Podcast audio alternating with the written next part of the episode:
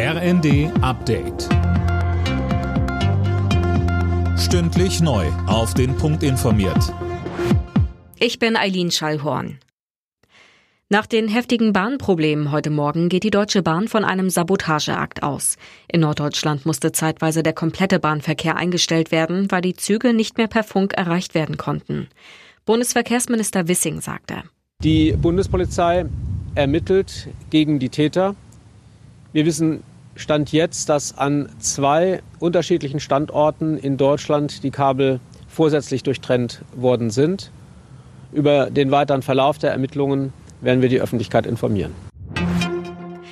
In Berlin sind tausende AfD-Anhänger lautstark durchs Regierungsviertel gezogen und haben gegen die Politik der Ampelregierung protestiert.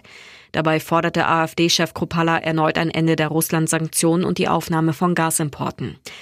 Rund 1400 Menschen haben sich an dem Gegenprotest beteiligt. Laut Polizei liefen die Demos weitgehend friedlich, es habe nur kleinere Zwischenfälle gegeben. Gegen einige Teilnehmer wird ermittelt, unter anderem wegen Körperverletzung oder das Tragen verfassungswidriger Symbole. Auch Nordrhein-Westfalen wird bis auf weiteres keine Menschen mehr in den Iran abschieben. Mit Blick auf das harte Vorgehen der iranischen Sicherheitskräfte gegen die aktuellen Proteste seien Rückführungen im Moment unverantwortlich, hieß es.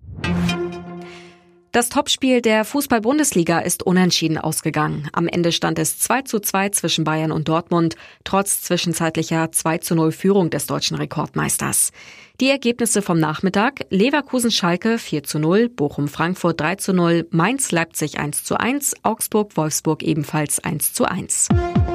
Alle Nachrichten auf rnd.de